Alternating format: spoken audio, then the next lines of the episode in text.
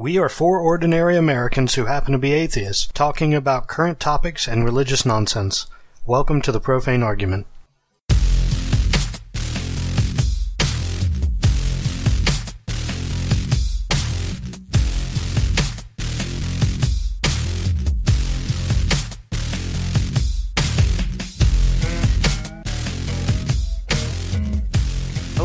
Welcome to the 40th episode of the Profane Argument Podcast. My name is Ray, and along with me are Hi, I'm Karen. I'm Jared. This is Ian.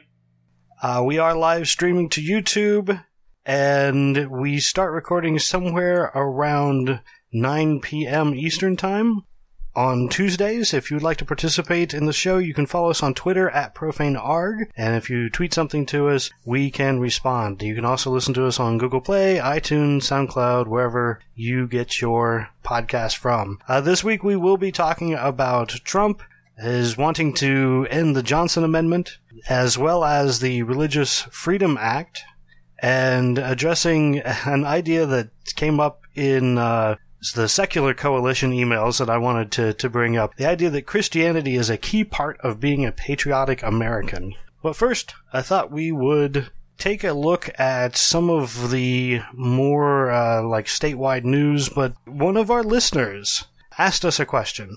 I don't know if you guys got a chance to look at the article that he sent us, but basically, a teacher in Pennsylvania has started a GoFundMe account with the idea, well, it's actually called Buy Pat Toomey's Vote. uh, she was trying to raise enough money, $39,000, the equal amount of money that uh, Betsy DeVos gave him for his campaign, so that uh, she could buy his vote. Oh, wow. Uh, it does say on the webpage this campaign isn't actually about buying a vote from an elected official, but it's about using satire to point out the various ways in which our elected officials can legally take money from the same people that now seek political office. And basically, the question was, uh, you know, what do we think about this? What do we think about the GoFundMe and the. It didn't work. I guess that's primarily the problem. it Yeah. didn't work. Toomey's a gigantic shitbag. Yes, he is. Oh, I well left him a nice message on his Facebook page today. yeah, I mean, he he he was up for uh, to the highest bidder, and she just paid more. That is clear. Yes, and his phones were uh, strangely out of commission the past two weeks. Again? Yeah. Yeah. It was the, it was anything everybody talked about on his page. He kept going, "Oh, I'm looking forward to doing this with Betsy DeVos and blah blah blah." And everyone's like, "Asshole, we're telling you not to do that. Answer your phone. Please answer your phone." and uh, he didn't. They were just jammed up. So I told him today, "You, you know, I think you forgot that you work for us, and uh, we'll all remember this." I didn't get Oh. too profane or anything like that. I didn't call him an asshole. Really wanted to. Okay, I was wondering if the FBI were going to be contacting you, you know. No, I did not threaten him. I just, I well, I threatened him with a vote.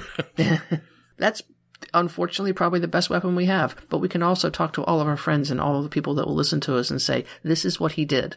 Look at what he did. He was purchased by Betsy DeVos." I was gonna say, I'm not wrong, right? He does work for us. Yes, he works for us. So does Right. Trump. Well, yeah, okay, I understand. I'm just saying, so like, when these guys do these things and like, clearly, like, everybody's telling them not to do it, can't, there's got, there should be a law where you'd be like, sorry, dude, you didn't listen to us and we're paying your salary, so you gotta go. A recall vote. We need a recall vote in Pennsylvania. Uh, we just need politicians who actually want to work for people. Yeah. We- That's why we need congressional term limits. If we had congressional term limits and people and they weren't, you know, concerned about being perpetually reelected and holding on to these seats for 30, 40 years in some cases, which is disgusting. Mm. Some of them might have the courage to stand up for their constituents knowing they're on the way out anyway. Eh, But part of it needs to be that they do not get to be lobbyists after they leave. Once you hold political office, before or after, you cannot be a lobbyist. In fact, lobbyists should just be done away with, in my opinion. But And the job should pay minimum wage Yeah. by the hour. well, no, if it's if it's not a career position, it should pay a you know a reasonable salary, upper middle class for living in Washington D.C. But that's it. That's all you get. For what? Uh, being in Congress? Yeah. Well, that, that would be amazing if if Congress that. I mean, um, I'm more pro term limits, but honestly, yeah, if they made sixty five thousand dollars a year, in Washington D.C. that'd be hard to live on that. But Good. Yeah. Or get some government housing for him to put up in while you're well, there. there you go. it should not be a job that anybody really like wants. It should be a job where you're like, you know what? I feel like uh, I want to. It should be like a Peace Corps thing. Like I want to do some good for four years, maybe eight if I'm lucky, and help out people in my in my district or my state.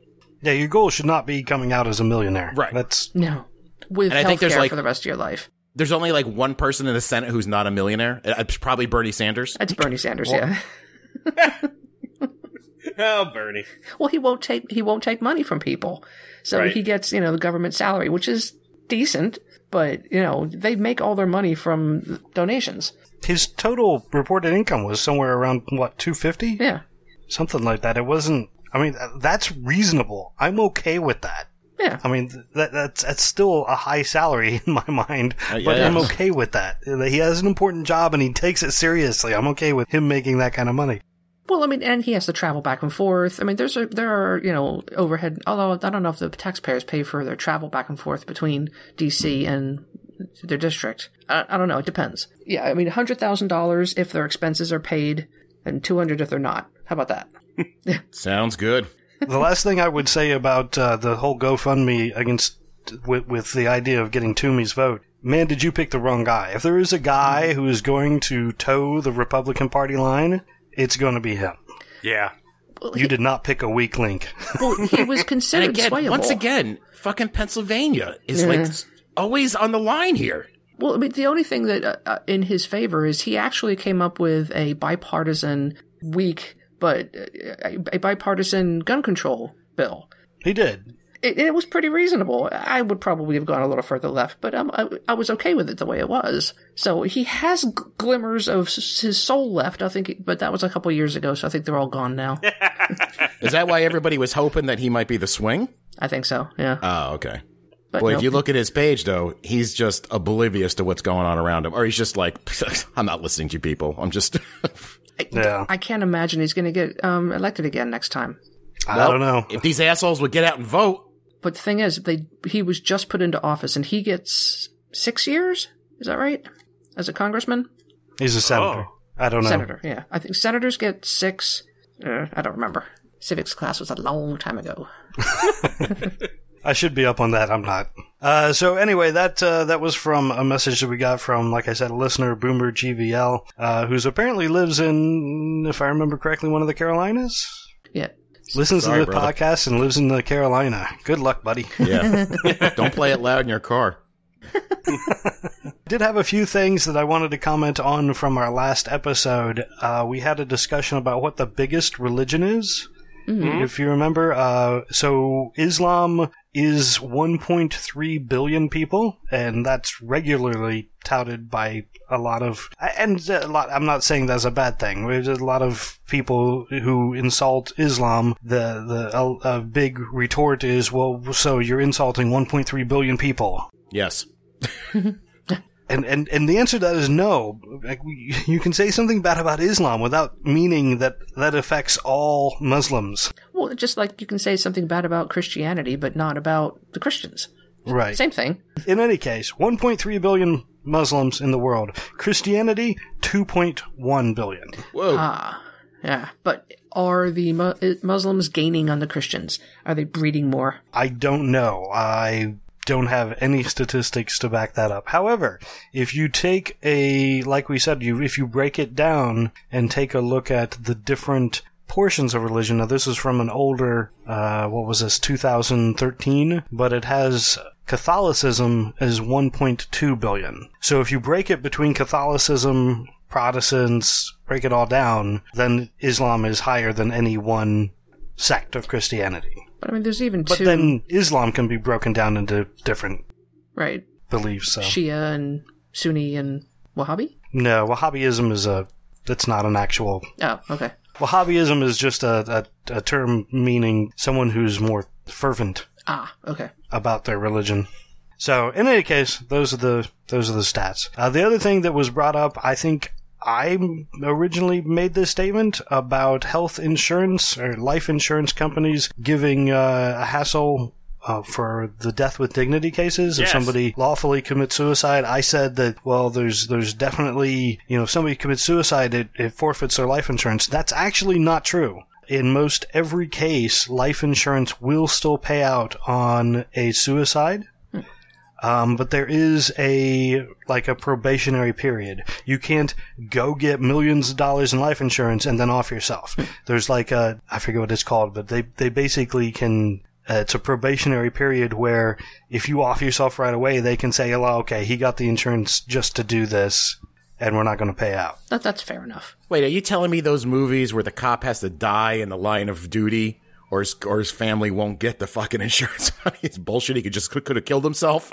Well, Well, I- I imagine that police have uh, a life insurance policy through their, you know, departments, or they could, which would pay in line of duty, but in no other. Well, plus, um, in a lot of cases, you get more money if it's um, accidental or in li- or in line of duty, as opposed to just you know dying from cancer, which doesn't make any sense. But it's it's unexpected death is usually it usually pays more, and it's interesting because the older you get, it usually life insurance usually pays less. really? It's like gambling. It's Well, it is, yeah, yeah. You don't get the the million dollar payoff if you die at ninety two. That's not the way it works. They expect you to die then, so you get paid less, or your family gets paid less. But there is no there is no need for a death with dignity law to specifically say anything about life insurance. Um, for the most part, like I said, suicides do not invalidate life insurance. So so there you go. There you go. Cool. Uh, the other thing, the last thing that I wanted to follow from last time, uh, we talked about Arkansas and the state capitol and the Satanic Temple trying to put a statue. Yeah, that was a sweet sounding statue too. Yeah. Um, so they passed uh, State Representative Kim Hammer. Uh, sponsored a bill that declared what is happening at the Capitol grounds an emergency situation. and uh, the bill is to take power away from the Capitol Arts and Grounds Commission and make it so that the Arkansas House would have to approve anything being built on the uh, Capitol grounds. Oh come on. So they basically made it so that uh, they would have to vote on it before putting it in, which which just means the Satanic Temple statue will never go in because they'll always vote against it. But then it also means that the moment they vote for the Ten Commandments, actually they've already voted for the Ten Commandments monument. So as soon as that goes in, Right. it completely opens up the grounds for For legislative. lawsuits. Oh, yeah. Yeah. The ACLU should be all over that. Oh yeah, and they are flush with cash, so That's true. Quite recently. yeah. Although they're probably pretty busy. I'm thinking they could probably hire a few more lawyers though at this point.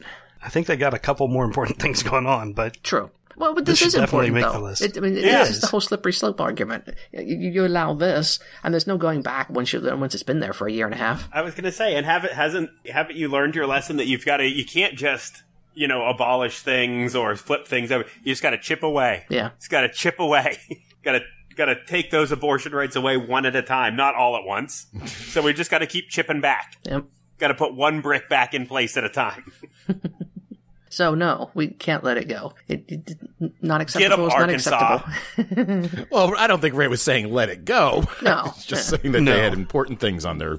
They do. Well, maybe Freedom from from, from Religion Foundation can take this one. Yeah, maybe they have uh, they have several attorneys on staff, so sure.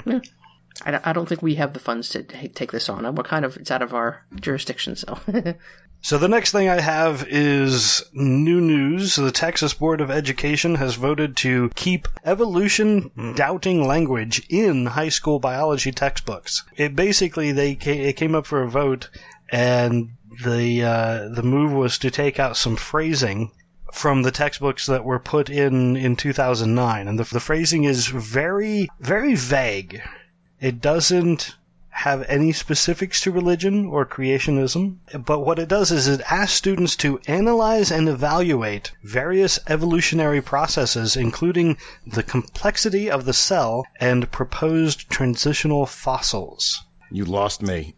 so it basically in the books it says question what we're what this book is saying hmm. in in the book you're reading. It says that you need to take your own analysis as to whether or not a cell could be this complex on its own and could have evolved to this state. So as as opposed to just saying, look, this is evolution, this is how it works. It says, this is evolution, do you think? Well, it's, it says this is the theory of evolution. Yeah, Well, that's fine. It's that's that's that's accurate phrasing. it is, but it's it's the same argument though. It's the chipping away, and you're, you're not. Oh no, I think people should always be encouraged to think for themselves. I think this is perfectly reasonable. I think they're doing it for a backwards reason, but every book should say that that isn't math. All right, here's a, here's one of the quotes that you probably won't agree with as much. Uh, it says to examine quote all sides of the scientific evidence, and it suggests that there are sides in the evolutionary argument that you that you should uh, try and choose which side you're on. I think if they took some time to examine the other side, they would realize it was ridiculous.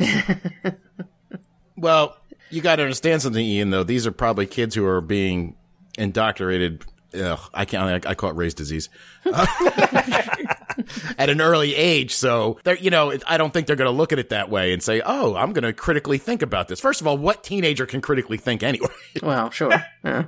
Well, plus that it gives the teachers an out to you know a wink and a nod of ask your pastor what he thinks about this kind of thing. Well, I guess a lot of it determines too is what at what age are they teaching this in? Because if it is in high school, like most kids are probably not going to be like, "Okay, that's just stupid." This particular one is a ninth grade biology textbook. Eh, yeah. Maybe I'm kind of with. Ian at that point, but but I, I have a feeling by I, I when I was in ninth grade, I probably considered myself an atheist, or I mean, an agnostic. Sure. You know, so I don't know That's how much. the thing. This phrasing allows, if you're not an agnostic, if you are raised in a Christian family, this kind of phrasing allows you to, oh, I can just disregard everything that's in this book. Well, I, yeah, it gives you You can do that without this phrasing. This is true. But it gives you the out because this is the scientific book that's been given you in class by by the government, and it is wishy washy. So if your textbook is wishy washy, oh crap! I mean, the, the theory must not be that strong. It's it's just weak. Right, but we live in a day and age though where like a kid is not just you know in that little bubble of his own little area and that book. They have the internet now and TV. I mean, it's so hard to you mm. know insulate them to. I mean, even though you said Christianity had what was it, two point three billion people. Sounds right. Yeah. They must be losing people left and right to go to be this fucking desperate. True. Hmm. But this seems like a fairly kind of recent. Like I just remember when I was in school and you went to science class. Like there was no question about it. There was no. It wasn't even like, oh man, we're learning about evolution today. Ho ho ho, hot button subject. Like you were just taught that and it was over. Right. It was and like was now, like what, like they've even got to me where I think about it like, oh, I do not envy any teacher having to teach on that day. Mm-hmm. Like what kind of shit they must be going through. Well, yeah, you mean got the students that are protesting and the parents that don't want it to be taught to their special snowflake children and all kinds of nonsense. Yeah, I mean, back then, the, the curriculum was not questioned by anybody. You were just taught. Interesting. Hmm. I, don't- I don't know. I, don't- I don't like it because it, it's it gives wiggle room to, to to the science, and that's never a good thing. Very true. I say let's keep Texas dumb. They can't. Well, no, I'm not going to pick on all of Texas. There are some smart people in Texas. So I'm going to move this up a little bit because we're going to be hitting. We can't avoid uh, what is going on in the news now with Trump. So, Ian, do you want to tell us first about the the stuff that was going on in Texas? What uh, Trump said in Texas that Yeah. got him in a little water, hot water. Uh, I was going to say, I would love to think that he was in hot water, but uh, I'm sure he's not. I'm sure when we say he's in hot water, that's like when the news says there was, you know, backlash on Twitter or outcry on the internet. It means absolutely nothing. He was, uh, uh, let me, I, I don't remember what, um, I'm reading now to see what, what the official function he was at. It was the annual sheriff's. Was that, did they- oh, National Sheriff's Association. He yeah, was they all came and visited him. Yes, the National Sheriff's Association, and there was a uh, Sheriff Harold Eavenson, and he said there are some lawmakers here in Texas that are putting forward some legislation that would uh, make changes to our currently unrestricted civil forfeiture policy, which I use to fund my department when I can't get enough money for the things that I want. Margarita machine. Absolutely. And and other things. And Trump's response was he said, "Who is this state senator? Want to give me his name? We will destroy his career." And everybody said, because that's funny. Wow. And then Trump went on to say what good people sheriffs are. And again, I don't want to go into too much of it. If there's anybody out there who is unfamiliar with civil forfeiture, it is the practice where law enforcement officials can accuse your things of being implicit in a crime and arrest your things and take them from you. Um, this includes your cash, anything that anything that you have that they want. Your They house. can, Mhm. you're- yeah, they can say, "I suspect that this item of yours was involved in a crime. It's mine now, and you have no recourse." Right. Uh, Yeah, So- you are presumed guilty. Yeah, well, it is presumed guilty. Right. You can't act. Right. Right. They don't even have to charge you. No, well, you they- don't that's have because to they don't charge you. They charge the item. Right. Right. Right. That that three grand you have in your wallet, uh, I think it was previously involved in a drug transaction. We're going to take that down to the station and investigate. You'll never get it back. Right. And they for Yeah. for the the most dishonest of them usually will get people that are driving through. If you drive through some of these places, get pulled over, and you have a lot of cash in your car, you're not seeing it again. Yeah. It's just Absolutely. yeah. So, So when doing- asked, you don't have any cash in the car. Correct. Yeah. N- that is Yeah. Really some genuinely valuable advice that I have lived my life on. Never, ever, ever for any reason volunteer any information to law enforcement officials when you are the one being stopped or being questioned. There, there's never been a case in the history of mankind where they went, Oh, thank you for being honest. That's the good policy. You're a good citizen. Move on. Mhm. They went, Thanks for making my job easier, dummy. Give me all your stuff and you're going to jail. Their only interest is to rob you and put you in prison when you are the one being questioned. They are absolutely out there keeping keeping criminals at bay and doing their best to uphold the law. However, when you are on the receiving end, honesty is never the best policy and always keep your mouth shut. Yes, silence is always the best policy. I mean, unless you have requested their assistance, Yep. you're in an adversarial relationship. Yes. And sometimes even when you do that, you are. Sometimes, Yes. yeah, Yes. There are there are many cases of help call the police. My my you know, acquaintance, my loved one is in danger. I think they're going to kill themselves. That only means the police are going to go up and shoot them instead. they will not be there to help you. The the only thing first off, I am not going to I'm not disagreeing with anything that you have just said, except I want to put a qualifier in there that if you are carrying a weapon, if you're carrying a firearm, hmm. you should disclose that Hundred information. percent of the time. yes, because the last thing you want for is it. to- Don't be like, hey, I got this. hands on the steering wheel. First thing you Officer, say, I wish to inform you that I am carrying a weapon. This is where it is located. yes, Yes. and sometimes even that'll still get you shot.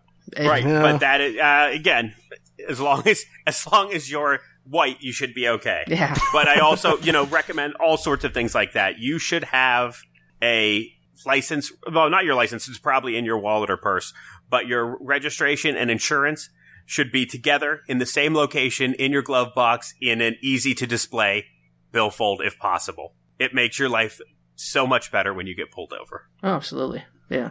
And it turns out you don't have to talk to the cops. No, You don't have to say a goddamn thing. follow instructions. End of list. Yep. Yeah, I mean, don't don't be cavalier about it because that's only gonna Right. Yeah. Don't be an asshole. No, right. if they if they tell you, you know, hey, sir, please roll down your window, and you say, no, you can hear me just fine through the window. I'm not doing that. Th- Then backup is coming, Mm. and then you're going to prison Yep. because it's only going to escalate from there. Do your best not to escalate the situation, but again, be mindful. Either way, the point of my story is civil forfeiture. Some places are trying to get a handle on this nonsense. The sheriffs are now going directly to the president and asking him to use his uh, vigilante style government to put these put these rogue elements in place because, as you know, if cops can't take your stuff, the cartels win. I have to wonder though, like what Trump supporter hears this and goes, "Yeah, that sounds like a great idea. Thanks, Well, Donald. Well, because, Always looking out for us." The only people they're taking money from, duh, are drug dealers. They just can't prove anything, so they just take the money. Right. So That again, is it, it's going to have to fall under those. When it happens to you, then you'll be like, "Oh shit, that does sound like a bad thing." Right. Right. If you're, if you're going to buy, um, you know, a Harley Davidson for cash because that's the only thing the guy will take, and it's twenty five thousand dollars, and the, the the sheriff takes it, now it's a problem. Yep. Don't leave your state. Yeah. but that's for sure. But yeah, anything like that. You know, Yeah. if you if you're patient, yeah, if you're going to purchase a large ticket item, if your family had to loan you, uh, you know, a bunch of money to pay rent, if you are leaving the poker table and you're up a couple grand, that's gone. That's gone if they want to take it from you, Yep. and there is no recourse. And if you try to make legis, if your legislators try to stand up for you, they will be destroyed. By the president. By our personally. president. Guy is a goddamn turd.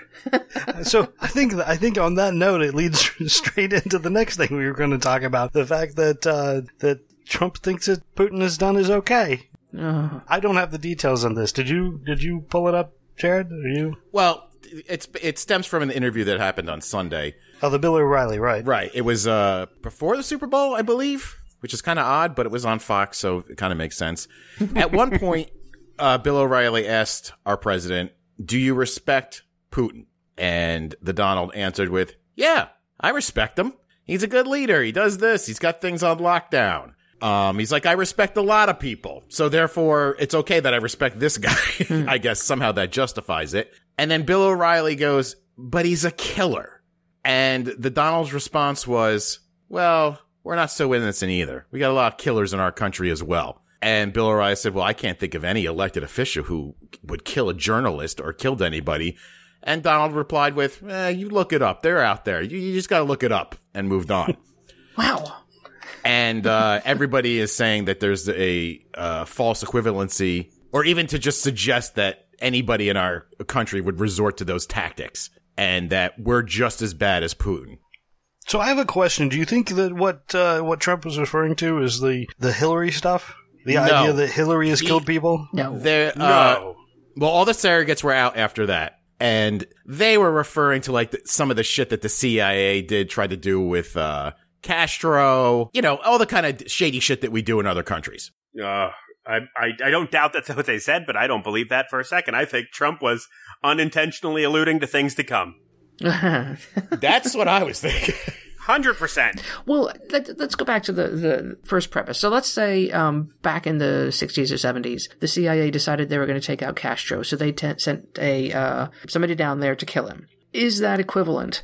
And this is a really dumb question, but I'm going to ask it anyway. Is that equivalent to Putin ordering a journalist to be killed? Absolutely not. All right. So is that equivalent to Putin having an opponent killed? Absolutely not. All right, so I, we we are not, you know, uh, pure. I'll, I'll acknowledge that, but the scale is really wide, and we're on opposite ends Yeah. of what you know the United States officially official government offices have done versus what Putin has done. He's killed numerous people, including journalists and opponents. So with this, I have another question. So he, with with Trump saying this and saying that uh, America has done has done stuff, look it up. and then he also said to I forget who he was addressing, but he was talking about how America had oh American journalism had not covered all the terrorist attacks. Mm. Oh yeah, that they're ah. just choosing not to, to so it doesn't get blown out of proportion. But he couldn't. Right, But he couldn't so- cite an example. He couldn't cite an example, but I'm wondering is he Bowling Green Massacre. Yeah. if he, is he making references to things that he is hearing in the top secret security briefings that No. he can't help but make reference to? No, I don't no. I believe what Trump's problem is is that he does not think before he talks.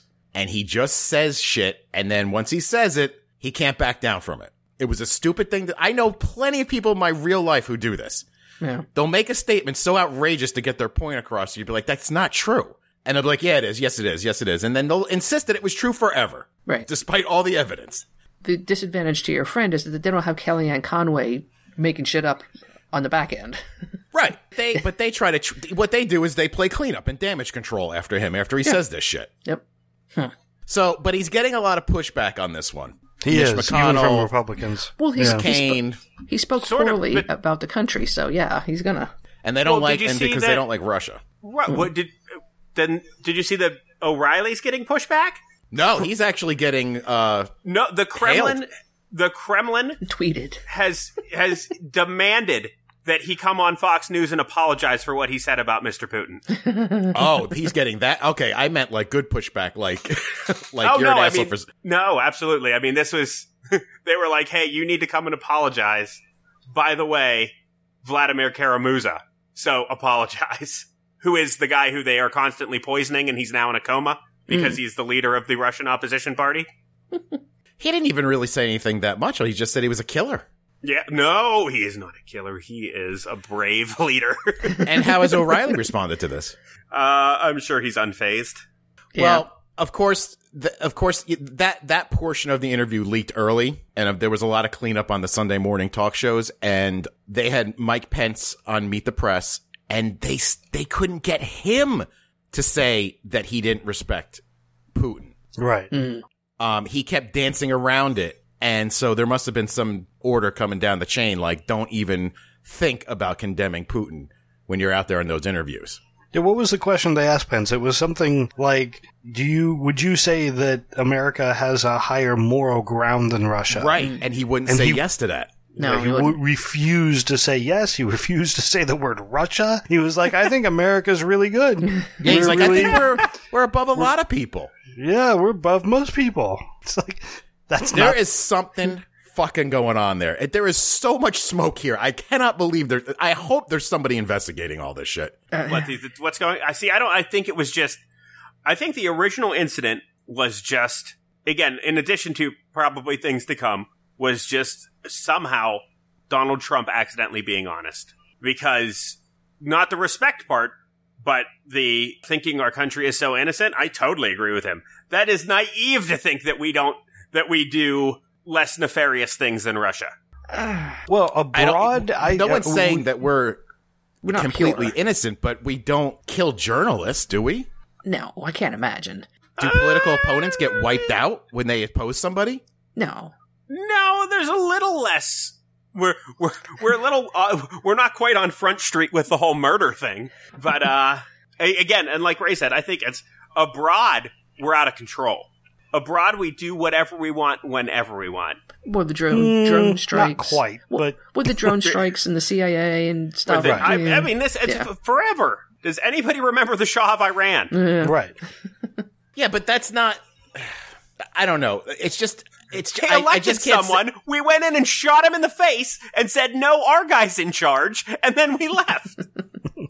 Not quite the same as taking out your local political opponent, taking out journalists. Well, that, yeah, that's, what on I wanted to ask Ian. I'm like, do you feel that those two things are equivalent? What we've done in, in the past, and who knows now, as to what Vladimir Putin is currently doing, annexing countries. I think so because I think they're just catching up.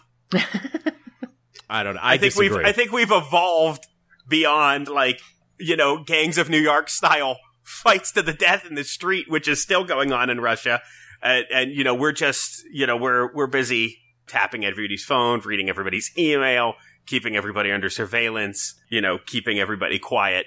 yeah, but nobody's getting black bagged and taken to sites and disappearing mysteriously in our country. I don't know. Have you? Have you? like, let me put it this way: Hillary Clinton's still alive, to my Right, knowledge. I think she, I think she's you're right. She and she is very high profile. But I'm saying if people are getting black bagged effectively, then there's no reason I should know about it. I don't think until there's until there's actually evidence of that going on, I think we have Right. to assume that we- that's not the case. Sure. I I think that the United States has has evolved beyond doing that. We assassinate people politically now, not actually. I mean, there have been lots of people that have been just crushed by Yeah. innuendo and by you know investigative reporting and you know, background checks and things like that. We we and a lot of stuff which previously would have been ignored is no longer ignored. You are a definite target for political assassination. now, I wouldn't put it past someone like Bannon or Flynn getting it in their mind if they get powerful enough Mm-hmm. that they can. Well, why can't we do that? I can take out an ordinary person. Well, it's obvious that's what they want, and I think they got their foot on the gas pedal too hard because they're like, "Hey, we're only uh, five days in. Hey, press, you better shut up and get in line." Now we're whoa. just to the point where give me give me the name and I'll I'll ruin them. I'll ruin their career. Well, here's Right. a, here's a scary thought. I mean, Trump on national television declared, "We do this." Now he has a license to do it. He said on national television, "This is what we do." So why doesn't he do it at this point? Well, because it's illegal, but Right. So he's trying to assassinate the president of Cuba. Doesn't mean we stop didn't stop us before. well, that's Is that illegal, illegal? in Cuba. But It's illegal in Cuba. Well, yeah, but we don't follow Cuban law. No, we don't. all right, I'm going to move on. Hmm. We're dragging that into the ground. Okay. Ian thinks It's a very dark sucks. hole. He's on a watch list. My watch list. So I don't know. I just wanted to, to bring this up real quick. I wanted to know what the actual ruling was on the immigration ban and how the court determined that they could stop it. So it took me a while to figure this out. N- and none of the, like I tried CNN and the AP, maybe they have links, but eventually I was able to find it on fortune.com. Actually has the full text from the order from uh, the district court. And if anyone was curious, because I really was, basically what they cited, there's four different parts. I'm not going to go into them, but basically what they cited was that the people who are affected by the ban, it, there's a strong likelihood of success in establishing that they their rights were violated. So it's personal rights. Uh, it states that there's imminent danger that there would be uh, substantial and irreparable injury to refugees, visa holders, and other individuals from nations under subject, and that the removal of it would not injure other parties interested in, in the proceeding. And their, that's their reasoning on how it got stricken down. There was nothing about the ban being unconstitutional. Mm. So it didn't actually address the ban directly. It just squashed it based on the fact that people's rights were being violated. Well, I thought that was very interesting. well, the fact that the rights were violated, though, is, means it was unconstitutional. I think that's kind of the definition of. Well, sure, but there was nothing about um, the fact that it was specifying, like we said, religious minorities from the Muslim majority No, they, Right. they countries. Uh, Right. Issuing a religious test. Right. Didn't even get that There was far. nothing yeah. about that. Well, there's. Is there more on this tonight? Is while we're recording? Are they? They were ruling another- on it, weren't they? Or they were. Yeah, another Debating it. court of appeals is is hearing. Yeah, at six o'clock they had a hearing via telephone, but no, as as far as I know, they have not given their opinion on what people said in the in the uh, mini trial, whatever you call it. so, it, it- supposedly it'll be today, tomorrow. Yeah, what it was an appeal that they had put together. It, but it was a very, I forget how they worded it. It wasn't an appeal against. It wasn't saying that you're wrong. It was saying you don't have the right to do anything about this. Right. Basically, the Trump administration, the Justice Department, is saying that the president's office has the sole right to determine immigration into this country. It is not the right of the court to say that they can't change the rules. So this appeal, I don't see how this appeal could go through in any way, because of course it is the judicial system's right to determine whether or not people's rights have been violated. Yes. Right. Yeah. That's shocking. How dare the judicial system disagree with our Lord and Savior, glorious leader Trump? Yeah. Uh, It is pretty much that outrageous the way that they've been approaching it. I mean, it's it's almost as though the people doing this don't actually know what the law is. Now, maybe I'm missing something because I don't know the law. I am in no way educated in this. Uh, you know, apart from watching Law and Order. Uh, Wait, are you saying seems- that we should have elected somebody who had some experience at governing maybe a little. weird, yeah. I don't know. and I- put people in charge of shit who had experience governing? I just don't see how this appeal has any chance whatsoever. Well, the, the other possibility, though, is that this is just a red herring. This is to, um, you know, placate the voters, the people that voted for Trump, and say, I, I tried to go to a Muslim ban, but they wouldn't let me do it. In the meantime, they're doing all this other nefarious shit behind the scenes that we're not paying attention to because we're paying attention to this, which they don't really expect to win. I don't know. We're paying a lot of attention now these days. We, we yeah, are, I, I can't imagine what they're going to slip by that nobody knows about. but right. are you exhausted by all of it? I'm exhausted by all of it. I yeah, am, we gotta, but I'm gotta vigilant. keep fighting. yeah. But I, yeah, I'm, I'm, try- I'm trying to keep up, but goddamn. My my only worry, Karen, is that it's hard to not maybe not not, not so much not know about what's going on, but focus on one, One thing. thing. To, you know what I'm saying? Like you get spread thin. Yes. Yeah.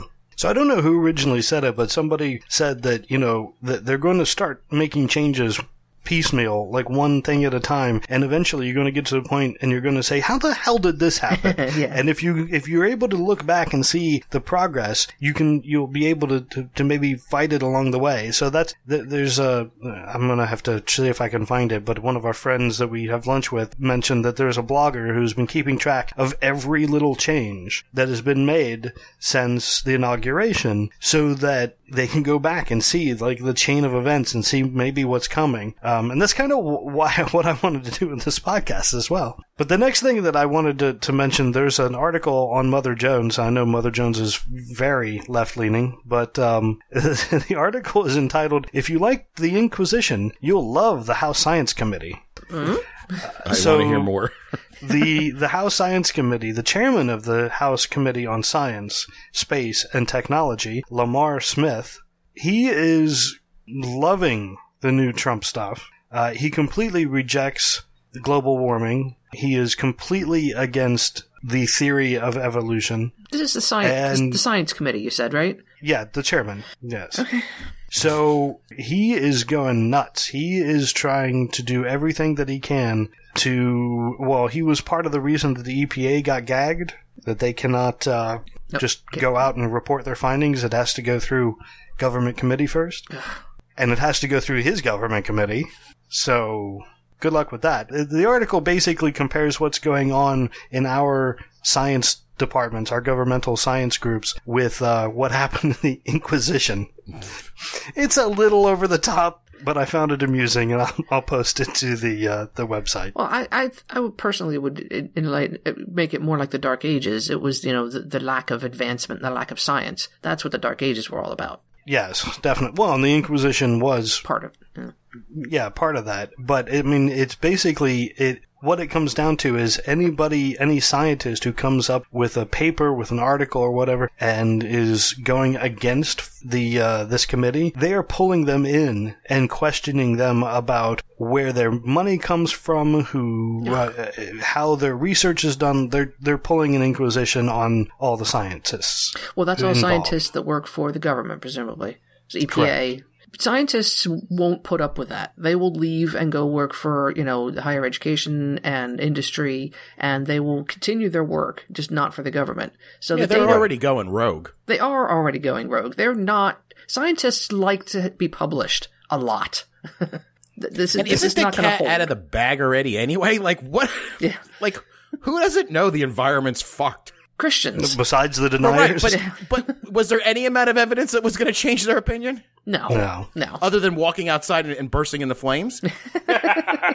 oh, we could only hope. And somehow they'll blame that on gay people, but like like anybody else who already knows the truth is going to be like, okay, well, you know, that sucks. I guess for idiots. I don't know. This is this is just another one of those things. It's one of, it's one of these little things that's happening behind the scenes hmm. that people really aren't hearing about. Right. And and it's the Oh, see, idea that the I disagree. individual That- scientists are being pulled in and questioned about their their own private dealings. yeah, but I thought we all knew that already. I don't think so. The- Oh. Not not that not that the uh, House Science Committee is now effectively the church or the Church of Scientology, and they are forcing scientists to pay so that they can surveil themselves, and that they have to come in and say what they've been doing and make sure they weren't doing anything that uh you know that Rex Tillerson doesn't approve of or that's going to cost Trump any money. But didn't Job killing regulations. I thought I thought what Trump wanted the list of all the scientists that had gone to climate change summits and stuff like that. He backed off on that. There, there is a big outcry and a bunch of people telling him no. So he's, he, he backed off for the moment. Right. For the For moment. the moment. Yeah. I thought I heard something where Trump wanted a list and started rounding people up. yes, we know. Yeah. Uh, another thing from this article, there's a House rule change they put in. It's called the Holman Rule, but uh, it gives Congress the ability to target an individual, uh, any federal employee, in appropriations and reduce their salary to one dollar. What? It's in yeah, For Holman what Rule. reason? Uh, because they didn't do what the committee approved. Wow. So if they go against the committee, they can they don't have to fire you. They can just reduce your salary to a dollar. Yeah. So it allows them to not only bring them in and question them, but specifically target anyone that they want to who works for uh, under appropriations bill. Well, you know what? Let's put a call out now. All scientists, leave your job in the government. Seriously. well, the, the the problem is there's an, there's another step though, because a lot of um, higher education research is done with federal grant money. Yeah. So the next step is that you know you study the things and you, you find the findings that we want, or you don't get federal grant money anymore. So there's a next step to this beyond the scientists just not working for the government. Well, the one uh, the one researcher Andrew Rosenberg, Center for Science and Democracy, said people are going to say maybe I shouldn't work on anything controversial. No. Maybe I shouldn't risk being subpoenaed or deposed. Yeah, people need to take their own personal circumstances into account. I understand. Yeah. So they're they're driving scientists away from climate change study. I have a question. Mhm. What do you think is the next country that's going to rise above us and be the f- the number one science and innovator and you know you know how like we pretty much run everything? Yeah. China's really Yeah. stepping up. I was going to say China, every Scandinavian country, Mm. uh, Canada, I think Germany has a has a Germany. really good I mean, Chi- grasp on science and engineering. but Okay, China I'm right just looking for places to move because like I know we're like we're not we're just not going to get the best of the best anymore. Nobody's going to want to come here No. To do anything. So uh, we're going to have shitty doctors, shitty scientists. Well, besides the fact that a whole bunch of them can't get here. I mean, we, we have, I don't, don't remember how many, uh, students the university had to tell, okay, you know, you're here now. Don't leave because we can't guarantee you can get back. That's terrifying. Yeah. So yeah, brain drain. Um, China is on track to have the largest number of solar arrays because they're trying to deal with their massive pollution problem. Yeah, that's a that's another thing. I don't want to go live in China though. I'd be looking to Scandinavian countries. I'm with you. I'm Yeah. with you. A little chilly up there, but seems No, very democratic and nice. Uh, so the next thing I have is an article from the AP, and it's specifically about Bannon. It's uh, it's talking. It basically starts out. People are beginning to pay attention to the man behind the curtain. Uh, they refer to Bannon as the man behind the curtain, and they have a, uh, some of uh, quotes of his. I don't know if anybody had anything. Uh, the article is kind of generic about how Bannon is, uh, you know, taking control. He's using Trump to do whatever he wants. And man, I, I also wanted to, to bring up. Did you? Uh, J- I know everyone else did. Jared, did you watch Saturday Night Live and see the the Bannon skit in the Oh, beginning? I told you. I think I said this last week. you keep saying Bannon's the real president, and Don Lilhand's gonna get very, very pissed off, and he did. yeah. Did you see his tweet? About Uh, which one? Uh, he tweeted out. He didn't specifically say anything about Saturday Night Live, but I just noticed all week that there's just been a lot of memes with like a little Donald Trump sitting on Steve Bannon's lap, you know, filling out executive orders. So Trump tweets out. I'm, and this is in bold letters. I make my own, dis- or I call my own shots. Nobody's controlling me, or something to that effect. he's a Right. he's a big boy. So I'm telling you, put the pressure on President Bannon. Mm. Just keep it up. Trump will fire him. Just save face. Yeah. Yeah, there was a there was a political cartoon. I- It was from France, I'm pretty sure, but it was a, a drawing of Trump and Bannon, and at the so they're in a bedroom.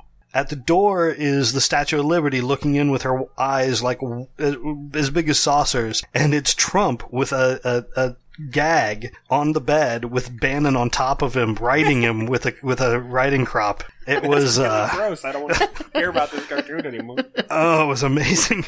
And that's from France. That's the that's what they're getting in France. So Now, granted, if Bannon is holding the P tape, Mhm. then maybe that's that's how he stays in. I can't imagine. Trump can't. His ego won't let that happen. It, it, no, it, not well, he possible. might not. He might be like, "Look, I got, I have to do this because he has the P tape." and if the P tape gets out, I'm done. I don't think he would be though. Why would he be done? No, depends on he what's would on He would be it. done. That's. I think we talked about this last week. Yeah, we said, did. Yeah, photo evidence is way different than hearsay. yeah, and and something like that would drive away all of his Christian support. And you know, I- that's the thing that's always kind of bugged me about this situation. Are like we clearly I mean, can we all assume that there is some connection between Putin and Trump or they they have something There on him? There's something Oh, yeah. going on there, right? Yeah. How does Bannon fit into that picture with Russia? I don't think I don't he know. does. I, he's just an opportunist. He saw an opportunity to control the president of the United States, and he took it. Right, but that's the thing. Who's like so? But would Putin let Bannon, you know, control him like that? Like, for, I mean, the the latest thing that came out, it was a leak. We don't know if it was true. That some of those executive orders, like Trump had no idea, and if you look at him reading them, it looks like he has no fucking idea what's on them. That that Bannon's doing this shit without him. Well, yeah, the, the supposition was that Trump did not know before he signed it that Bannon put himself on the National Security Council. Right, that was the one. Yeah. So who's pulling the strings here? Bo- It could be both of them. You know, Bannon has his own agenda and Putin has his agenda. He wants to annex a whole bunch of parts of Europe, and they're not opposite agendas. They can work together, but have different aims. Yeah, I wouldn't put aside the idea that Bannon has no problem dealing with the Russian oligarchy. Nah. Well, the word on the street is, especially with, with Putin, is that there was some kind of $500 billion oil deal that Obama squashed between Russia and Exxon. Sure. And now that Rex Tillerson's in and Pooty and the Donnie Lilhands are such best friends, that that deal is going to be way back on. Probably. So I see that angle. I just, I just wasn't sure if Bannon and Russia were somehow connected or if they were just two separate entities, you know. I think separate. Just, you know, I, I Parallel. agree. They just have yes, their interests align on enough things. or at least don't clash. Yeah. Right. Okay. Yeah. So the next thing that I have, and one of the things that I really wanted to get into was the proposed. Well, it actually hasn't been proposed yet. We, but we mentioned it before. I believe this is the same thing as the First Amendment Defense Act. It's uh, Trump's religious freedom order. Yeah. Apparently, this was leaked. Uh, it was published by The Nation, and if you look, there's some really fuzzy photographs of some documents. So I don't know how exactly it was leaked. But the Freedom from Religion Foundation put up a really nice summary of the different sections, and I just wanted to hit the highlights. Any any of these you'd have anything about, feel free to jump in. The first section is uh, it's the executive order. It begins with a critical misunderstanding of the Constitution. He declares the Constitution ensures that religious people and organizations, quote, will not be coerced by the federal government into participating in activities that violate their conscience. Uh, the Freedom from Religion Foundation said that this is a misreading of the First Amendment, which underlies the entire executive order. Uh, it's deceitful and un-American. Agreed. Yeah. Section 2, definitions. It defines a person in the same manner that resulted in the Hobby Lobby decision. Any for-profit corporation being granted the same rights as a as a person, the same quote-unquote religious freedom, uh, can be endowed to a company. Uh, section 3, the religious freedom principles and policy making criteria. It orders that government employees and private organizations fulfill anyone fulfilling a government role are allowed to bring their personal biases to work as long as those biases are fueled by a religious belief. so this completely backs the Kim Davis argument, Wow. uh, the Kim Davis thing, where she could not. Uh, Marry. Hmm. yeah, she she would not sign a marriage license. Uh, so it completely backs that. If you have a religious belief, you- can definitely bring that into your work, even if you work for the government. and the last section is really long and complex, but it basically allows any any piece of the Affordable Care Act that mandates anything can be overridden as long as the individual has a religious reason to to violate the uh, the the Obamacare. So it puts the burden on the religion, but it allows people to anything that has to do with abortion, uh, LGBTQ practice, um, minority religious, uh, anything, anything that you can bring up that your religion you can cite from the Bible or you can cite from your pastor. You can then not do your job and impede the government in whatever your function is. So that would extend to uh, what is the reli- the uh, Christian religion that um, you don't take blood transfusions? Jehovah's Witnesses. Thank you. So Jehovah's Witnesses. So uh, an organization, if Hobby Lobby was owned by Jehovah's Witnesses, they could refuse health insurance claims that dealt with blood transfusions for all the people that worked for them. And it's extending that right to them. Yes, it easily could. Wow. And they don't they, they don't understand the, the, the wrongness of this. Or, or let's say it's owned by a Jewish organization, you um won't allow your people to work at another job on Saturday. Mm. Hmm. That's a that's an interesting since it's not Christian, but the way it's worded. Again, I haven't read the whole thing, but the way the, the way I'm reading it is, yeah, that's that could easily be implemented. How are Scientologists going to take advantage of this? Yeah. Are there many Scientologists? Well, in government employee, I'm sure. Not maybe not in you know elected political position, but I don't know of any elected Scientologists. No, that's a good point. Not yet. Yeah.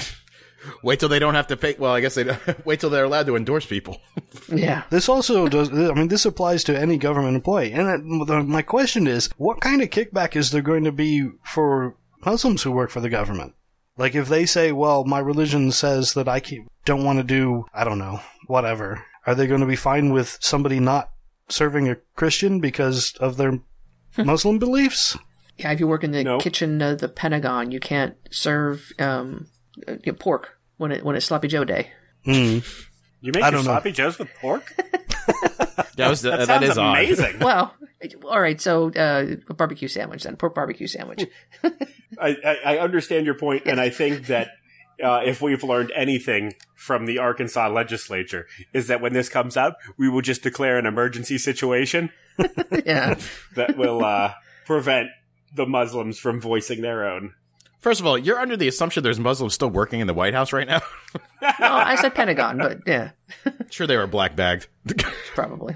Well, again, this isn't just White House Pentagon. This is the Kim Davis of the world too. It's Yeah. any any courthouse. Any federal employee. Yeah. Well, she was state, so I don't, mm, I don't know if this would specifically apply to her, but I'm sure it would be extended in Arkansas, where she's from. So Oh yeah, this is being written up as an executive order, as a federal order. So yeah, it would definitely apply to all government employees. so this one hasn't been handed down from the mountain yet. No, it has not. Like I said, it's only been leaked. So I wonder if because I had heard that the something bad was coming for for the gays, and I wonder if that's what they were talking about. maybe this would be bad Yeah. Yeah, this would be very bad. I mean, it's pretty bad for everybody, Yeah. but unless you're a Christian, a right-leaning Christian. If you're a left-leaning Christian, then not so good for you. Yeah. Government-wide initiative to respect religious freedom. Yeah, Mm-hmm. it does not do what you think it does. So, and as an atheist, it definitely sounds bad. Yeah, yeah. I mean, you have all these Christians up in arms about how they don't want Sharia law in place. That's what this looks like. Oh yeah. yeah. There's there's no difference here. Call it biblical law if you like, but it's the same thing. Yeah, Yeah, exactly. but they're okay with that though. Well, of course, because it's in their religion. This whole thing about Sharia law is so stupid. It's just veiled racism. Oh yeah, absolutely. well, it's weird because it's not really racism because Muslims are. It's not a race. It's but it's discrimination in any case. Well, it, but that's the thing is like you ask any mouth breathing Trump supporter, point out a brown person, they're just gonna be like, oh, he's Muslim. Oh, true. Yeah. I can tell by the color of his skin. Yeah. Yeah. Uh, so the the next thing I had and is something that uh, Trump just keeps bringing up everywhere he goes, and I'm not talking about his uh, numbers at inauguration. the Johnson Amendment. They are. That's going to be the next thing I think i- i- after the First Amendment Defense Act. I think they're really going to try and hit the Johnson Amendment. And we've had conversations about the Johnson Amendment before, but the idea behind it is that if you are a nonprofit organization, you're not allowed to speak out, to donate to political activities with the money that you take in as a 501c. You're you're not allowed um, to do that. You can like if you're a pastor, you can talk about abortion. That's not a that's not a political activity. You're not endorsing a candidate. You can talk about all the different topics, but you can't endorse a candidate or give money to a candidate. So with the Johnson Amendment gone, what that means is that every church is suddenly a super PAC. Every church, any church, could act as a as a PAC. You give money to your church, and that church can then use that money to endorse any political party. Right. Now, most churches don't have are not flush with cash. I mean, your neighborhood church, you know, makes enough money to keep the you know the heat on and the, the place in uh, repair. It's the mega churches that are the problem. That's exactly what the problem is. Because the, the little churches, most of the little churches who aren't taking in enough money for this to be a problem, I'm not worried about that. No, It, the mega churches, though, are the are the you know, the, the PACs of the future. That, that they're, they're a real problem because they pull in a ton of money. This isn't going to happen. You don't think? I don't think because one, we, remember we talked about this before he was even elected, and that was only because I happened to watch a fucking speech where he was talking to a bunch of uh, Right. preachers and stuff like that. It's called like pews and pastors or some kind of stupid shit like that. and after I had seen that speech, that I never heard him mention that again. And he only brought it up again at the prayer breakfast. Again, because that was, uh, you know, it's a religious thing. He hasn't talked about it as much as the wall, the ban, and all the other, other sh- dumb shit that he wanted to do. Again, I think this one might fall by the wayside as far as, uh, cause nobody's going to really put the pressure on him to do it. But I've been proven wrong before. What the piece that I find interesting about it, though, is that the um, there are many other nonprofits that are tax exempt under Section 501c3 of the tax code, which is the specific one that we're talking about, is the Johnson Amendment. So, like, there's a section of the uh, Civil Liberties Union. Uh, most not for profit higher education institutions are 501c3 institutions. So, unless they can figure out a way to make it so that it only applies to religious organizations and not all those other people, he's opening up a can of worms that he's not really prepared for. Again. Again, yeah. I mean, you, it, you know, if the American Civil Liberties Union all of a sudden can endorse candidates and rate candidates on their fitness to be, you know, constitutionality and stuff, eh, that's going to change things a bit. You think they got a lot of money last month? Yeah. so, I, I, not that I am minimizing the strength of the mega churches, because holy crap, No. they make a lot of money. Yeah, and combined, they make way more money and would be able to put a lot more behind it, political opponents, than the ACLU would. Sure. But, But uh, it, it's, yeah, it's a very dangerous. I mean, and this was enacted in, what, 54?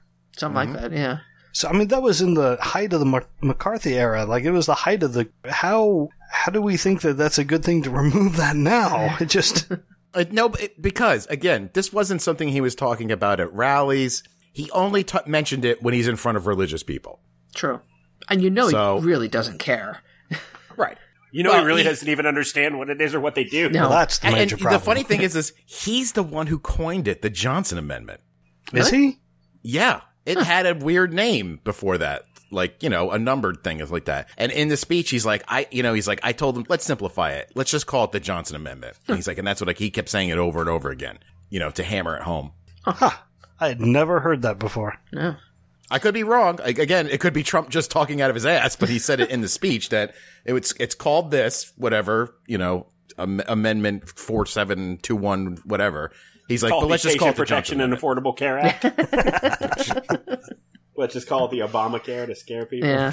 The scary thing is, is like we'd said, and many people have said many times, he listen, he acts on wh- whoever has talked to him the most recent. And he's now being confined to a bubble where he's surrounded by religious and alt-right people. So, I, I don't know. I'm not, I, this one really worries me. Well, this could be Pence maybe be like, hey, remember you said this at this speech, you know, maybe it's a good time to bring it up again. Yeah. Ugh, it just seems like so ridiculous. Like it just can't. I mean, wh- what is he planning on doing? Doing a, another EO on this? Probably. Yeah. Probably. Yeah. Executive orders seem to be his jam. I mean, this is this is a tax That's regulation. not rule. The, that's not you know. I- does he don't know. does he have the power to do it? I mean, can he change tax law? That's a good question. Again, I don't know the law around that. I hmm. don't, I don't I mean, know how yeah, he if- could do it as an executive order. Yeah, I mean, if if presidents could just you know do executive orders and get rid of amendments like that, I mean, why didn't Obama do it when he was coming for all our guns? That's the thing, though. Once it hits uh, the Republican Congress, do you think you do you think anybody is going to block it? Because you know there are Republicans who would bring it up to the floor. I, I would say Yeah. it would have to depend on how it's written because, like Karen said, there's a lot of other things involved in there, you know, that could blow up in their face. Well, Yeah. and the thing is, I mean, there is nothing currently stopping these mega churches from, you know, giving money to political organizations and from um, saying from the pulpit who they support and who their people should vote for. The only thing that's different is that they don't have to pay taxes on their profits. So they are free to do this currently. If they pay taxes on the money they contribute. Right, if they pay taxes on the money they contribute. And even if they're a little bit squirrely about it and they don't say it real specifically, IRS doesn't go, go after you. The IRS is, does not have a long history of enforcing this amendment. If you are just, you know, skate on the thin edge, they'll let it go. They have for decades let it go.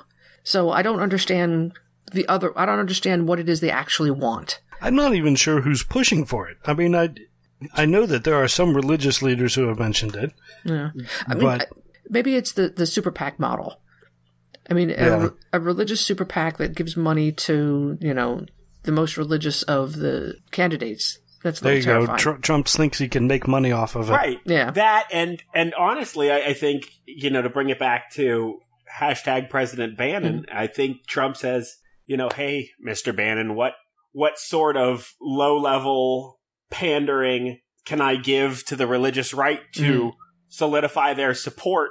But you know, it won't be any skin off my teeth. And he's like, "How about the Johnson Amendment? What's that? Tell me more. Don't even tell me more. Let's say the Johnson Amendment. Go for it." Without understanding what it is, what it does. Sure. Sure. I don't know. When he was talking about it in that first speech, he told a completely bullshit story of meeting with a bunch of priests and high clergymen, and they were like, "We can't." they all went up to the tower and prayed together, and uh, he said to them, "You know, I really want you to get out there on the pulpits and really say my name and blah blah blah, and tell them you want Trump and you want Trump." And they all got real quiet and, and cowered in the corner, and he was like, "What's going on here? Why are you acting this way?" and they're like, we, we don't want to talk about it. We don't want to talk about it. And he's like, you have to tell me. Please tell me. I got to know why you're all so scared. And they're like, we can't talk about you because we don't, we don't want to pay taxes.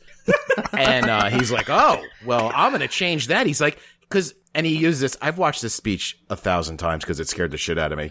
He said, uh, you've been silenced. Silenced like a child has been silenced. Oh, they've been sil- they've been silenced from from singing the praises of the Trump. Of Yes. course, so it's pure ego. and it's funny because at one point he's like, and they're saying, we want Trump. We want Trump. He- God, he is a great ridiculous. He's a he's a ridiculous man child. Well, he, yeah, you got to figure, like we were saying, he's just so insulated. Like, what human, like, genuine human contact does he have in his life? Especially now. Especially now that Melania and Barron are in New York full time and he's down there full time and he's not allowed to, quote unquote, not allowed to talk to his children anymore because they're running his business. Do you think this guy has friends? No, He has no friends. He has a few business acquaintances that he's gotten to know over the years and Billy Bush. And sycophants. yeah. a lot Yeah. of sycophants. Yeah. yeah, he has no idea what it means to exist on a human level. No. He is just a weird, cold, unfeeling, like money machine. But he never has been. You know, it's not, you know, yeah, this is nothing new. no, but again, I've always said this before. I'm like, I can't even imagine how skewed my world would, worldview would be if no one ever told me no. Oh yeah. Be horrible. Well, did you read the New York Times article? It was it was so far fetched and so fascinating, and a glimpse of what it potentially is like in the White House. He you know he wanders around and, and, and investigates empty rooms in the West Wing of the White House because there's nobody there at the moment. He pores over books of um he, he changed the curtains out from what Obama had, and there are these god awful gold shiny things now. But he pores over design books to you know deciding what he's going to do to to redesign the White House, and that it's a very sad picture. I was wondering him pouring over books. I, I was lost waiting me for that. there. I'm like, what? Because what I Design understand, books. he Right. wants to watch all his shows, Yep. all his shows in the morning. no, these are design books, so that has swatches of cloth and stuff right. in That makes a lot more sense. yeah, uh, it's creepy. yeah. He's gonna you know decide what color the, the, the walls of the Lincoln bedroom are going to be. I mean, crazy stuff. Yeah. Yeah, I mean, and that's much better. Because don't get me wrong. When I was talking about him earlier, don't think for a second I have a single bit of sympathy for this man. he has he has concocted his own bizarre affluenza bubble that he lives in. Yeah. So if you haven't looked at the, the poll that, on the next topic, don't. Um, if you've already looked at it, no big deal. But uh, the last thing that I had kind of that I wanted to go over was um, I'm kind of curious how many people in, in America, how many Americans do you think actually think that God had a role to play in the elections? Like Oh literally, my god. Um, all, out of all Americans. all Americans, I would say sixty-three percent. I mean, how many think that God had an actual role, not just a you know? I would say sixty-three percent. Well, luckily, you're way Wait, don't we all get to answer? Oh yeah, sure. Go ahead. yeah. And know that he's Did- wait, did you just say the answer? I'm gonna go with thirty-two percent. I'll go 47. Hmm. Strangely enough, you're all high. Oh, wow. So all right. out of all Americans, it was 28 percent. I win. Yeah, Well, I don't know how true that was. Nobody asked me. True. that's true. So they what broke the it sample down though. White evangelical Protestants, 57 percent. Sure. And this is There we go. There's my people. this is had a major role. Uh, if you include had a minor role, it goes up to uh, to seventy-one percent. yeah. Uh, all Americans, if you say major or minor role, it's forty-one percent. So, yeah, forty-one percent is pretty good. White, or sorry, non-white Protestants, major role forty-seven percent. And then you drop down. Here's the one that I thought was interesting. You drop down to Catholic. How many Catholics thought God had a major role in the U.S. election? Ninety-two percent. Twenty percent. 20, I say it's low. 21. Ah. Very Yeah, low. because the Pope was not a big fucking fan of Trump. No, he's still not. And for, Catholics don't think that God intervenes that directly. Oh, okay. I did not know that. Yeah. It, it's yeah. It's not like evangelical Christians are a little bit crazy about you know God speaks to me and stuff. Catholics don't do that. They have other craziness, but they don't do that. Sure. Now, am I way wrong, or has has the Pope been not so subtly hinting that uh, Trump is Hitler? It could be interpreted that way. I think. Well, he keeps he keeps giving out like vague warnings about, hey, remember that you know Hitler didn't didn't steal power. He was elected by the people and told them he would give their country the identity back. So be careful, everyone. Well, I mean, it- he is following in the early role in the early model of Hitler. So yeah, this is distinct possibility. The the fortunate part is he's not smart enough to pull it off. And I really the, the American public is a little too savvy. Yes, they are. I think those two factors will prevent it from happening. and This were 50 years ago. yeah, and and there's Twitter. and there's Yeah, I was going to say if if if information were not shared so freely, yeah. then I would be worried. But you are correct. I'm still worried, but I'm not worried he's going to turn into Hitler. It just he's just going to try. So then Try the, hard. the other thing that uh, the other poll this actually comes from 538.com. Um, there was a poll that asked the U.S. public to be quote unquote truly American, being able to speak English. Let me get, let me get your numbers on this. How many people polled think that you should have to speak English to be truly American? Oh, I bet Oh you my that's god, high. it's, got- it's a huge number. Yeah, Yeah, that's that's high. Pe- pretty people high. people are outraged when there's a Spanish option on an ATM. Yeah. I'm going to Um, include there's a, there's two two options very important and somewhat important. I'm going to include those together. Okay.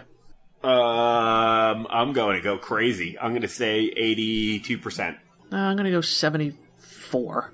Um, what do I honestly think it is without trying? I'm gonna. I'm see. I feel it's somewhere in the 80s too. Oh, 85 just to be. This one, One up. being able to speak English, 92% of Americans polled. There you go. Wow. Yeah. How about have Is that not reasonable? that you Well, have in to order- speak English to be truly American? Right. In order to pass the uh, citizenship test, unless you are, I don't know what the age cutoff is. If you're very old and you're like brought with your family, you don't have to speak English. But otherwise, you have to speak English and you have to converse with somebody enough to pass the test. Yeah, like my stance on this is no, you don't have to speak English to be truly American, but could you make an effort? Yes, uh, agreed. I think you should make Because- an effort. I mean, if I go Yeah. to, like, you know, I traveled to Greece. I made an effort to learn enough Greece to be able to get a taxi, you know, ride somewhere. I think there should be some effort. But when I was working in New York and I was running that store, sometimes Spanish speaking people would come up to me and go fucking insane that I didn't speak Spanish and I didn't have somebody speaking Spanish running my store. No, that's unreasonable. And Yeah. I would be like, "You're you're fucking crazy!" Like I wouldn't go to Spain and demand people to speak English. Right. Yes, well, most Americans would, but that's a different. right. I would get, it depends. Am I on vacation or am I trying to be truly Spanish? You're on vacation. Am I trying to be considered truly Spanish? Well, either Then way, better learn even that if you were on language. vacation, Ian, and you went to a store and start speaking English, would you throw an outrage that nobody spoke English in there? Nope, I would apologize and quietly leave in an awkward way and leave and and leave my uh, Mexican Coca Cola on the counter and apologize a second time. Uh, so let me ask you this. How many uh, polled believe that to be truly American, you have to be born in the United States? this is going to be unfortunately high. Mm-hmm. True. Well, yeah. See that. What is truly American like? Well, it's a yeah, it's a completely opinion that you, you're not a true American unless. Yeah, this is going to be less, but it's going to be high. So let's say sixty-nine percent of the people polled. I don't, I don't like this one. I'm gonna go 75. Wow, 65. fifty-five. Yeah. Nice, Fifty-five percent of the America of the yeah. good job, people polled. And now here's the one that I really wanted to get to. How many people in this poll believe to be truly American, you have to be a Christian? Yeah. 100. percent No. Thirty. That's probably about right. Yeah. I would even say lower than that. I'm just gonna say 20. Fifty-one percent. What? Oh, Half brutal. half the Americans polled belie- Wow. believe you need to be a Christian to be truly American. So no Jews. them. You can't even be Jewish and be truly American. Right. Exactly. And that's not religious, it's Christian. That's higher than I anticipated. yeah, that's scary. Yeah. Where was this poll? Was it in Texas? No, it was nationwide. Again, I wasn't asked. And this is uh 538, so this is a uh, it's a poll of polls all done by the uh, Pew Research Center. It's it, that is one thing that um, I had an argument against uh, with all polling. Is most polling is done to landline telephones. This this was not. This was uh it included uh, according to what I'm reading is it included uh phone calls as well as some web activity. So some of it was on the web. On the web, it's hard to verify that um, only one you, you, people are only voting once. Uh you have to have signed up for Pew to be a member of Pew Research. Okay. So they have to know who you are. So they know there's no double voting. Okay. But then it's going to be people who are willing to participate in research. Professional pollers. Yeah. So, Interesting. Yeah. Uh, in contrast, there's an article that I found on uh, Patheos.com. Germans. How many Germans, young Germans, they polled young Germans, what is it, 30, 30 years old and younger, so eight, between 18 and 30. How many Germans think Christianity is an important part of their national identity? 15%. Yeah, I was going to say thirty and younger. It's gonna be Is low. eighteen to thirty? Eight percent. Yeah, it's gonna be singles or close to ten. Yeah. Of the people polled, zero. Literally zero Germans. feel that Christianity is part of their. Uh, I just thought that was interesting. so, hence my comment earlier that maybe if you want to get away from the religious, uh, Germany is where to go. I hear they're good at engineering as well. oh, their language is so awful, though. Oh, it's gloriously angry. Uh, one other piece of news, I put this under good news, so I put it at the end. Uh, the Boy Scouts have allowed transgender children to join. Good for them. Yeah. Yeah, it is good for them. I, I, I, this is something that this is probably a horrible thing to ask, but how can a child make that determination before they hit puberty that they don't are tran- transgendered? I don't know. And this know. is an this- honest question. Does this just go to tr- to the the actual boys joining, or does it also go to scoutmasters and stuff like that? Uh, that is a good question. I feel that I have read that, and I'm not 100% sure what the answer was. I th- Because I was pretty sure they're they're gay ban, even though they're like no gay people. You know, like even even a child to even determine if they're gay at such a young age is odd as well. Yeah, I Uh, would but agree. I knew that there was a lot of gay scoutmasters, and it kind of was like we need is- to get rid of these That guys. is in the article. Uh, they allowed openly gay scouts in 2013. They allowed openly gay scout leaders in 2015. All right, Uh, so transgender, it does. I don't see anything about scout leaders for transgender.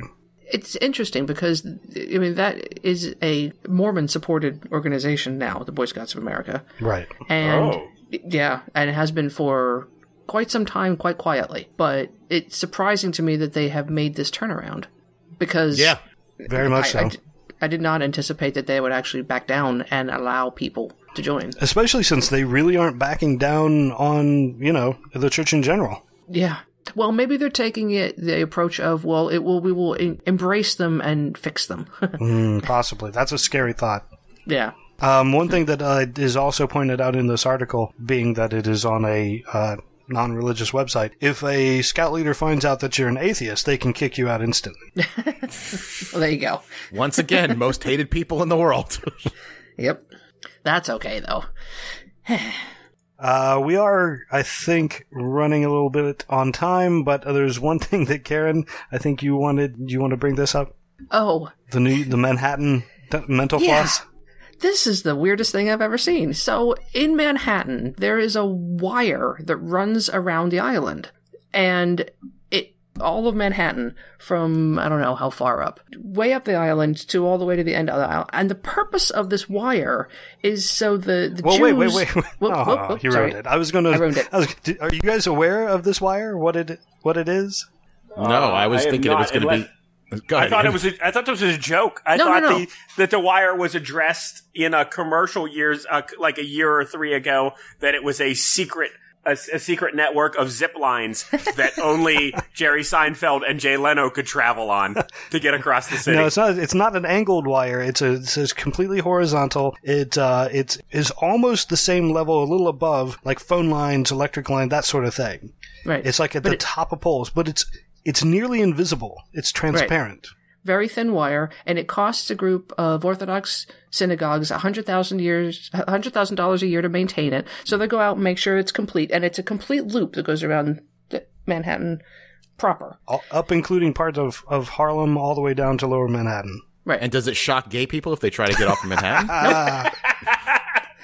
No, the pur- the purpose of it is um, so that during uh, on was it on Saturdays the Jewish people can go outside in Manhattan and in this enclosed area, and it it it officially makes it their quote uh, home unquote. I'm using air quotes.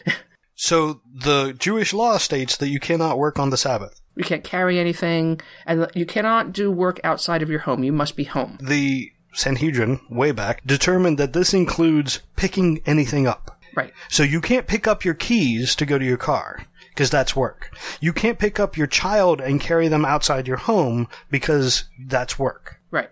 So you're not allowed to do work outside your private residence. This wire and the, what the rule what the rule yeah. states is that it has to be a private you have to be in your private residence except they define the way it's defined in you know the the bronze age or whatever is it's uh, your your private home is uh wall it has to be walled in So this is a symbolic wall. so the idea behind that is so fucking stupid. I- I'm sorry. They It's declared so that- fucking stupid. a wall can have as many doors as you can imagine. So this wire is a wall that's nothing but doors, but it's still a wall because it attaches to the posts on the top of the post. So the post is part of the wall. So this is a way for them to be able to walk around Manhattan and do whatever they want, and they're still in their own private residence, so that's not so they can still do work. So They're trick not- God. is Yeah, what you're so tricking God. They're tricking God. Right. They are bending the rules to an astonishing amount. I I mean, if you're gonna go that far, why even follow the fucking religion? Well, it, it's interesting if you go if you look into um, you know Judaism. There's a lot of things like this. They bend the law like it is nobody's business. It's Oh, I amazing. Did- I mean, I'm sure we've all seen Religulous at one point, right? yes. Yeah. Did you you remember the part where they showed the Oh, guy gotta see it. making up all the devices so Jews could use shit? Like Yes. Uh, on the Sabbath, like the phone that's constantly dialing numbers, and you're allowed to poke a stick. Apparently, to, it stops the number so you can make a phone call. Right. Yeah. It's it's along that same line. Yeah. The, the- Right. They they maintain they spend money on this piece of monofilament. And it's not just they spend money. Every Thursday they go out. They, it. they have people that go out and check on this wire in different sections of the city to make sure that it's in place so that on the Sabbath they're good to go. Yeah. That invisible wire is just fooling God. He's like, all right, you fa- you found the loophole in this one. I'll let it slide. Technically, you're following the rules. it's all Yeah. doors. I get it. I- Ha ha. Have I- fun. I love it. Like, I mean, th- to think that they have to present such an elaborate charade Mm. to make themselves comfortable with what they're doing. Like, I, I don't know. I, I'm with Jared. I feel like wouldn't it just be better, easier, and equivalent to just say, no, we no longer regard that as religious law. We do what we want?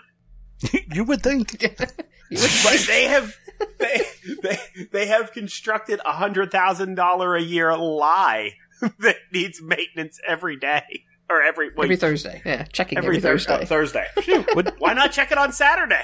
Because that would be work.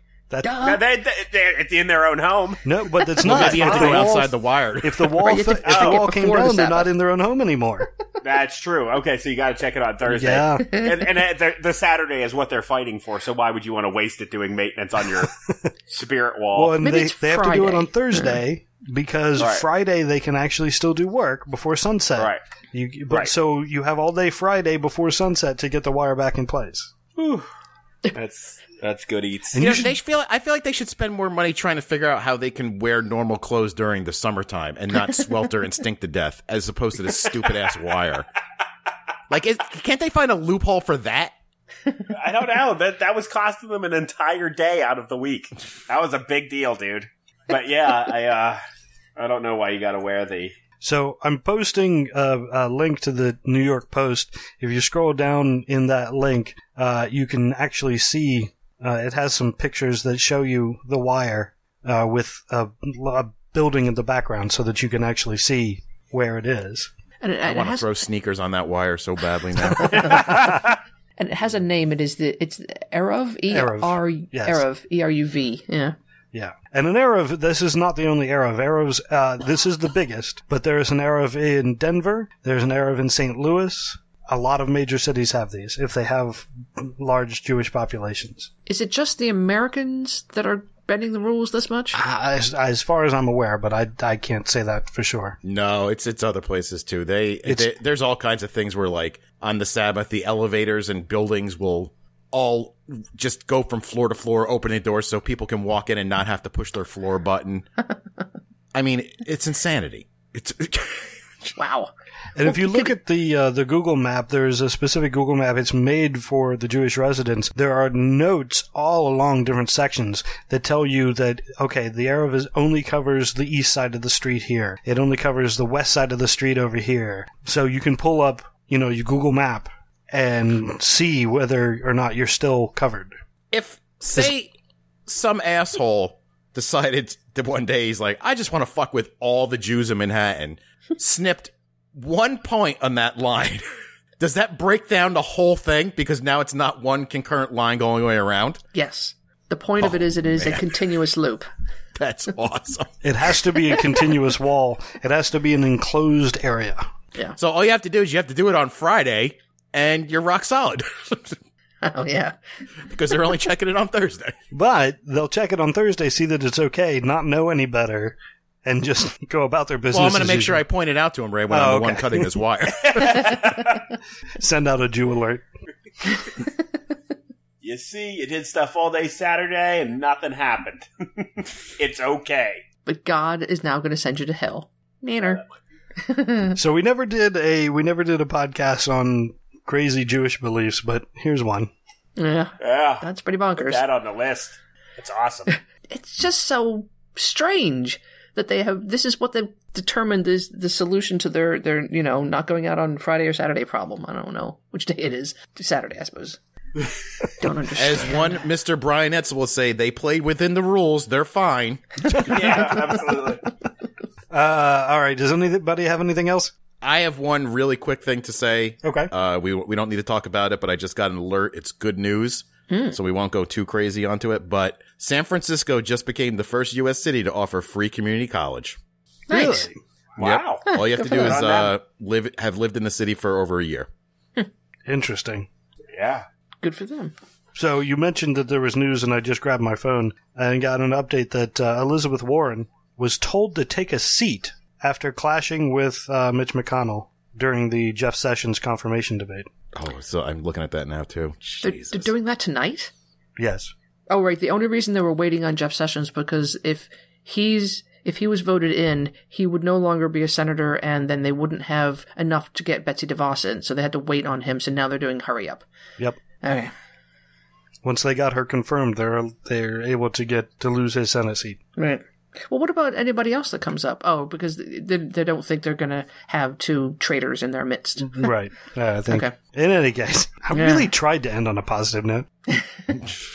Yeah, thanks for ruining that, Ray. But hey, there was what you had, so that. yeah. Um, all right, I think that's all we've got for this week. If anybody has any questions or comments, they can uh, leave them on the website, profaneargument.com. And I'd also like to encourage people to check out other podcasts and shows on soon to be named network.com, which we are a member of. Uh, there are a lot of kind of like minded shows, and yeah, check them out. If you'd like to support this podcast, give us a review on iTunes, subscribe on YouTube, follow us on SoundCloud, or uh, go to profanearg- profaneargument.com and buy a t-shirt. Uh, I want to thank everyone for listening, and until next time, I'm Ray. I'm Karen. I'm Jared. This is Ian.